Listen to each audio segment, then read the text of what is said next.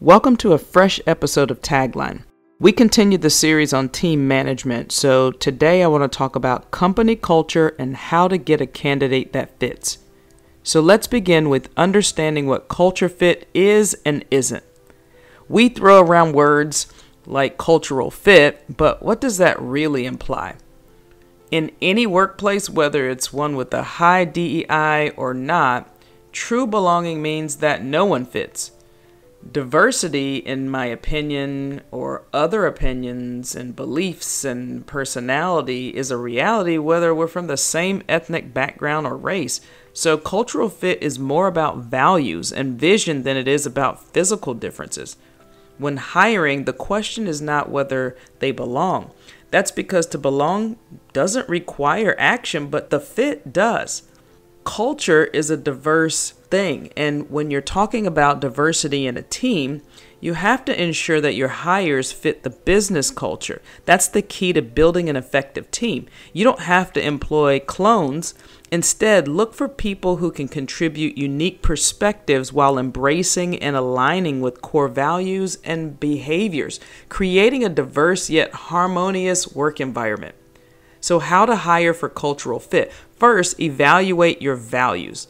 It all starts with what the company and the founders hold dear, because these values help explain the behaviors that all employees are expected to uphold. So, spend time analyzing your inherent values and documenting them, and then push these across the board in the company's outlet channels on your website, in your career section, corporate blog section, and on social media with behind the scene posts or team asks.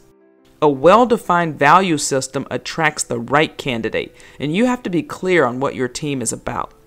Then identify candidates. You identify your candidates during your initial interviews.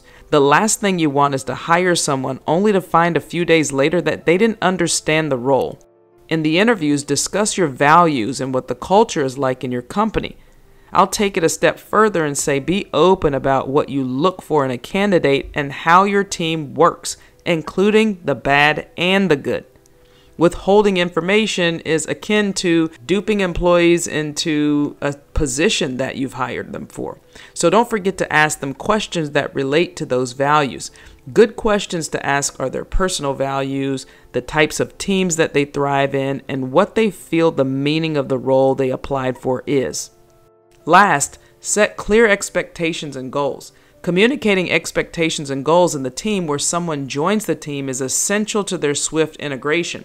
If you want new employees to be happy, become a part of your team, and start contributing quicker, that's what you do, and it's why you do all of these things during the induction.